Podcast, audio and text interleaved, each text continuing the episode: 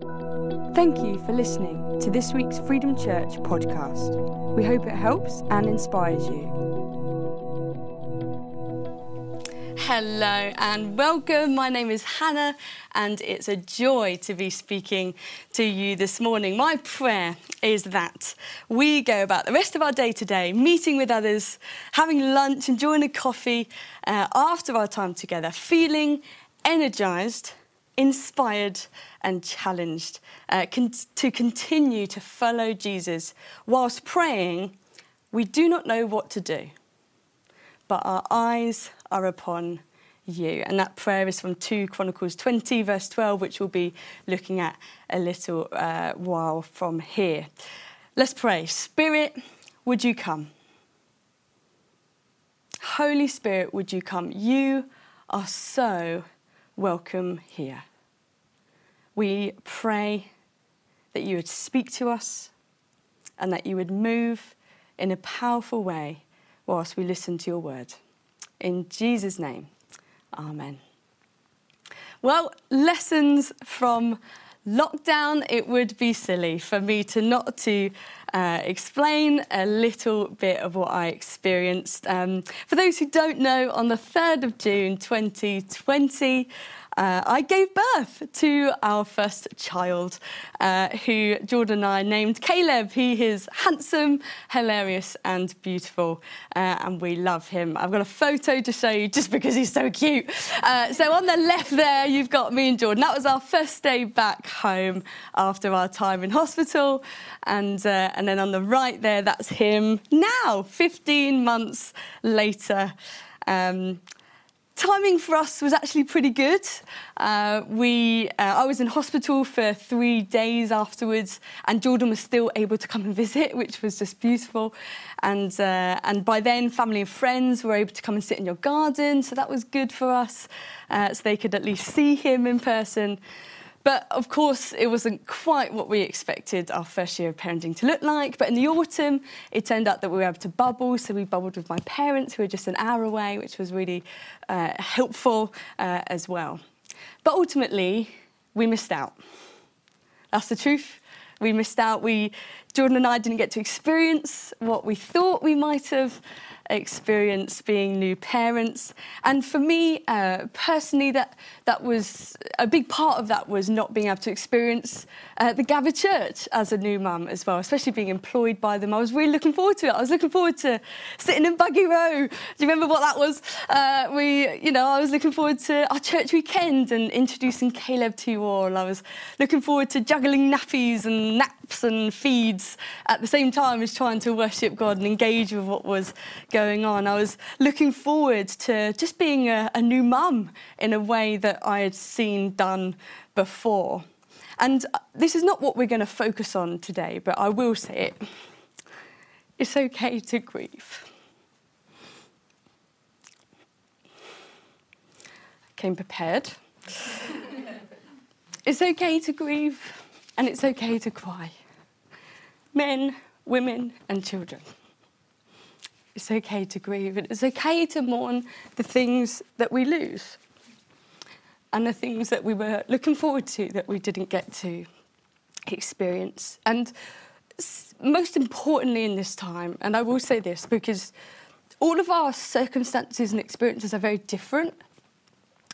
And it's important in this time to not compare our situations to other people uh, and not think that your situation is less significant than others. Because comparison has no place in grief because we all lose. Right? Yes, I didn't lose anyone because of COVID. I, I didn't lose my baby. I, I didn't lose my house or my job. But I did lose something, and it's, it's okay for all of us to grieve those things that we lost. So we had a baby. we had a baby during lockdown, and parenting younglings, yes, um, is generally quite a challenge, but we've survived, and Caleb is still alive, and he's happy and he's great, and we have fun uh, doing the parenting thing. And I returned to work part time in April 2021. And one of the things um, I've learnt to do during this last season, um, which I hope to pass on to you coherently today is this trust the process. I've learned to trust the process. A couple of things come to mind. The government did what they did because they thought it was the right thing to do, right? They, they put in restrictions, lockdowns, rules that, were f- that we had to follow, which we still are, and, uh, and they did what they did to attempt to ultimately save lives. They had a process. They put forward a process, and we as the general public had to trust that process, however painful it was. We're, we're made to be together and enjoy each other's company physically as well as online. And we were told we couldn't do that. So it was painful. I had a new, squidgy, ridiculously cute little baby that smells like a baby. And, you know, he's just, he was so cute. And I wanted to be able to give him to other people, and I couldn't. But we had to trust the process. When Caleb reached the age at which sleep training is acceptable in today's society, I thought, well, let's do it. Uh, it there's, there's no better time to do it than in lockdown because I can sleep when he sleeps. Um, so I thought, well, okay, I've done the research online and uh, I felt fairly confident. I'd heard the horror stories for sure, uh, but thought, well, let's just go for it. So we did. And I camped outside his room for a number of days and I went in after one minute, after two, after three, after four, etc. And he cried. Babies cry. Funnily enough, he cried. And but we just had to trust the process. We knew he wasn't in pain. We knew he was safe. We knew he wasn't hungry because we'd just fed him. We just had to trust the process because we knew it was just him learning how to go to sleep by himself. It was painful, it was tiring, but we had to trust the process. And when we think about processes, the way we do things, the, the next steps we decide to take to get from A to B, we start to realize that processes are really important.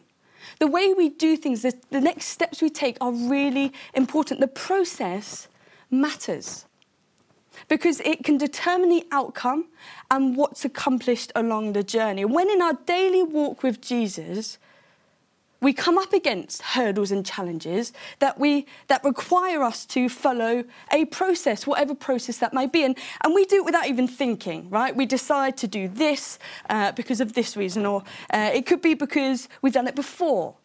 So we've done it before and it works, so we'll do it again. That's the process. Or uh, we've seen it done before by the person to our right or to our left, so we think, oh, that's, that's probably a good idea. Or we decide to do what looks right or that we think makes sense. But the challenge is not to trust in our own approach, our own ideas, our own method, or our own process, but to trust in His. Trust God's process. And the Bible is full of stories, of accounts, and moments where God tells someone to follow the process He sets before them sometimes with an explanation and sometimes without. Noah was told by God to build the ark in the middle of a drought because apparently a flood was coming in the middle of a drought. Moses was told to go to the leader of the most powerful nation in the world to tell him to let his workmen go free for free. That sounds like a death sentence to me. David was told that he was going to be king whilst he was still with the smelly sheep in the fields. Talk about false hope. Mary was told that she was going to have this baby boy that will save the world when she wasn't even married and she hadn't had sex yet. Enough said. Jesus tells his disciples to feed thousands, thousands of people. Thousands of people with just two fish and three loaves of bread. That's funny. there were numerous occasions, examples that we can read in Scripture where God's process looks wrong and seems ridiculous, appears to be uh, complete nonsense, and really painful. And we learn, don't we, that when we don't trust in his process and we read of it, uh, and when people decide against it, that things go wrong. But when we do trust in his process, however ridiculous, foolish, and painful it may appear, his ways are always true. And there's a moment in history which we're going to focus on next, which is this. And we can read of it in 2 Chronicles chapter 20. And it's of King Jehoshaphat. I think he's, beca- he's becoming one of my faves. Uh, king Jehoshaphat. He was king uh, of, uh, of his nation. And at this time, the surrounding nations declared war on his. Okay, bummer, right? Uh, something to, to sort out. And instead of creating his own plan, uh, he turned to God and Jehoshaphat proclaimed a, a, nationwide fast and called together a massive prayer meeting. Uh, it was super nuts and super fun, I could imagine. Uh, and he prayed to God, and God responded to him with the words through a prophet who stood. And verse 14, it says, The Spirit of the Lord came upon him as they waited on God. And he said, verse 15, this is what he said Do not be afraid. Do not be discouraged by this mighty army, for the battle isn't yours, but God's. Tomorrow, what I want you to do is march out against them. You will find them coming up through the ascent of Ziz at the end of the valley that opens into the wilderness of Jeruel, but you will not even need to fight. Take your positions and then stand still. Okay?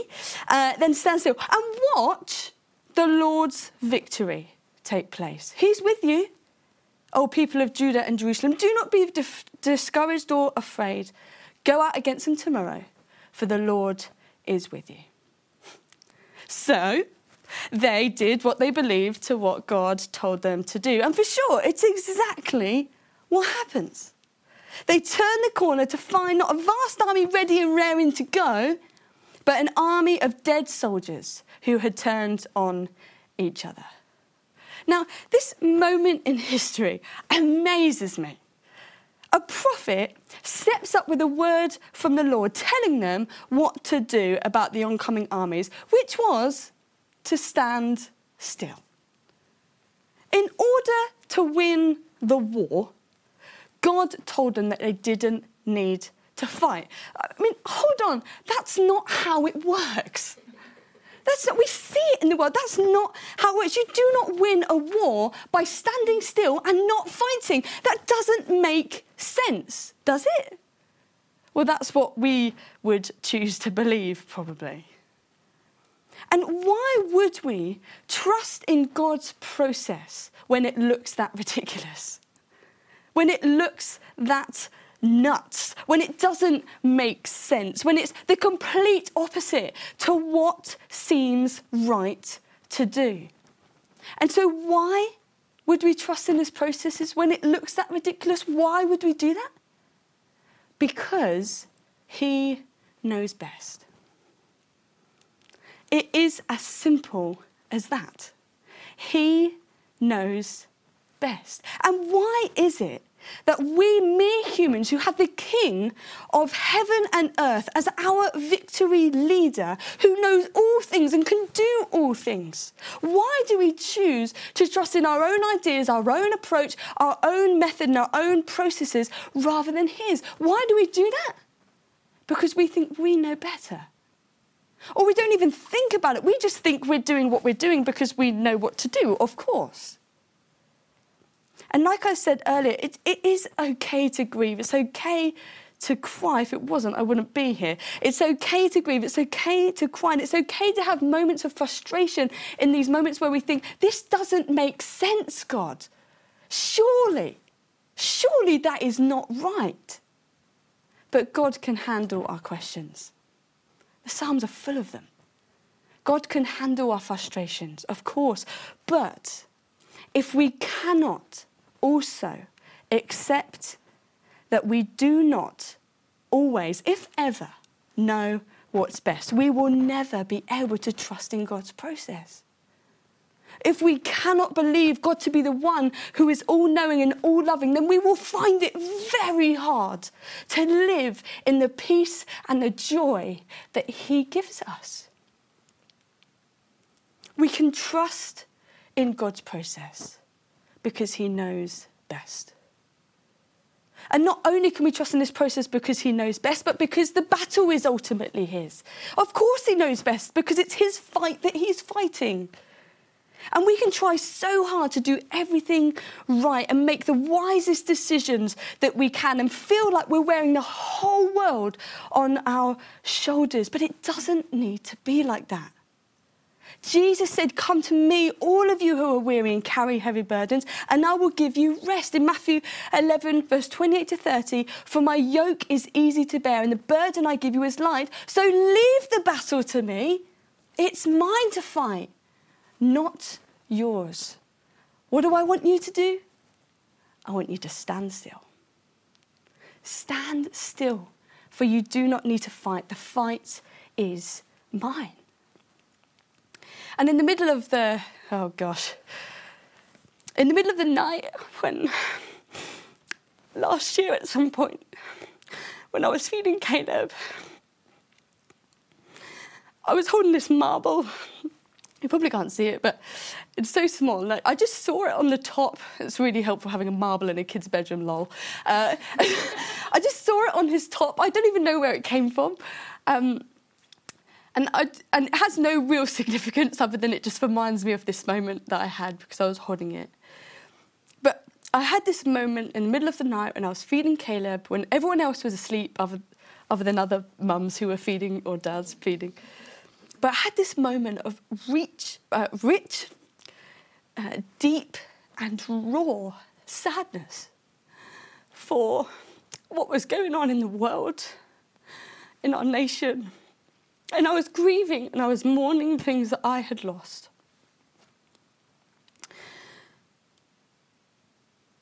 And I cried. I cried out to God I cried out in that moment to him, and I just knew. The Spirit came, and I just knew. I knew that I knew that I knew that God knew best. In that raw and rich moment of sadness, I just knew. After I cried out to Him, I cried out to Him. He, he came to me, revealed to me again that He knew best and the battle was His. And when we trust in his process, when we, when we make that change, when we ask the Spirit to change that within us, everything else seems to make sense, even when it looks so ridiculous. And when we trust in this process, everything else seems to matter just a little bit less because it's not in our hands anymore, but it's in his. And now the process may seem slow and it might actually seem too fast for some of you. It might seem too painful and maybe too easy. The process may look ridiculous and full of frustration and just really, really painful. And so, how? What does that look like? What does, what does God's process, trusting in his process, look like? Well, it looks like what Jehoshaphat did. And we, we go uh, uh, back just a little bit to verse 3 in 2 Chronicles 20. When he heard about the oncoming traffic of other nations, Jehoshaphat was terrified. I'm sure many of us can relate to that. He was terrified when he heard that these armies were coming to fight him. And he ordered, he, he, what did he do next? He begged the Lord for guidance. When was the last time we begged the Lord for anything. He was terrified, and so he begged the Lord for guidance. He also ordered everyone in Judea to begin fasting. Verse 4 So people from all the towns of Judah came to Jerusalem to seek the Lord's help. Verse 5 Jehoshaphat stood before the community of Judah and Jerusalem in front of the new courtyard of the temple of the Lord, and he prayed, Lord, God of our ancestors, you alone are God who is in heaven. You are the ruler of all the kingdoms of the earth. You are powerful and you are mighty. No one can stand against you. Oh, our God, did you not drive out those who lived in the land when your people Israel arrived? And did you not give this land forever to the descendants of your friend Abraham? Trusting in his process looks like recognizing who God is and what he has done. How can we do that? What does it look like? It looks like reminding ourselves of who God is. In that moment of pain and frustration, in the season, it's not just a moment, is it? It just carries on, it keeps carrying on. We keep on, keep on, keep on, keeping on, reminding ourselves of who God is. God, you are the King of heaven and earth. There is no one like you. You are good, you are good, you are good all the time. It's remembering who He is and what He's done. God, you've been faithful to me. You have been faithful. I can't say, I couldn't save myself. You are the one who saved me. It is by grace I am saved, not by anything that I've done or earned. You have saved me. God, you are good and you have done this for me, and I thank you. And as they made their way not to fight, which God told them not to do, this is what happened next. Verse 21 The king appointed singers to walk ahead of the army, singing to the Lord and praising him for his holy splendor. This is what they sang Give thanks to the Lord, for his faithful love endures forever. At the moment they began to sing and praise, the Lord caused the armies of Ammon, Moab, and Mount Seir to start fighting among themselves. I'm not sure that we fully understand the extent of the power of when we worship God. Because when we glorify Him, when we surrender to Him, when we bow down, when we give our all to Him in praise and in worship, that is when things happen. They sung, they praised God, and at that moment, it said, at that moment, God saved them. He came to their rescue. And I know that in the pain and the suffering and the confusion and the frustration, and even when we're being content, worshipping God is sometimes the hardest thing to do. Trusting in His process is one of the hardest things to do. But in order to trust His process fully, we have to remember. Remember who He is and what He has done. Trust God's process, for He knows best. And for the battle isn't ours to fight, but it's His. And I'd love us to pray using Psalm 95. And if you'd like to, please do stand with me as we continue to worship. And for some, I believe God really wants to meet with you uh, in your in your grief and your pain, and maybe you've lost something or some things over the last season. I know some of you have. And just in this next moment, you just need to, to sit under his wings and you just need to choose to worship. Choose to love him and to glorify him and to give him the praise that he is worthy. He wants to stand with you, He wants to be with you. And if that is you, if you think that is you, then why don't you just hold your hands out, ready to receive His Spirit, to receive His love and His goodness, and His peace and His comfort. And for others, I believe um, God wants to meet with you in, in your confusion, in your frustration uh, in the process that God has actually called you to walk through. And if that's you, why don't you just put your hand on your heart? Sorry, that was the mic. Hand on your heart as we ask the Spirit to come and invade your soul so that you know, that you know that you know that God knows best and that He is for you and that He is with you. So let's pray. We're going to pray using Psalm 95 because this is what it says Come, Let us sing to the Lord. Let us shout joyfully to the rock of our salvation. Let us come to him with thanksgiving.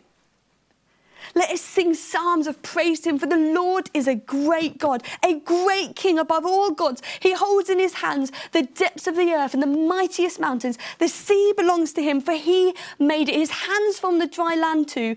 Come, let us worship and bow down. Let us kneel before the Lord our Maker, for he is our God.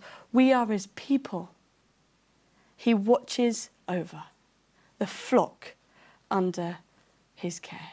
Holy Spirit, we ask that right now you would come and inject into us a new and fresh confidence in your goodness, in your love, and in your power. Help us, God, to trust in your ways, in your process, rather than our own rather than trusting in our own methods. We do not know what to do, God, but our eyes are upon you.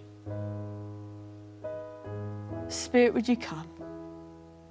Fill us afresh, inject into us that new confidence. We wait on you. We need saving. We need healing.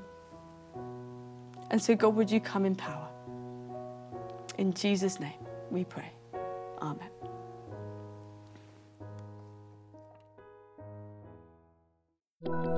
For more information about Freedom Church, please go to www.freedomchurch.uk. Thank you for listening.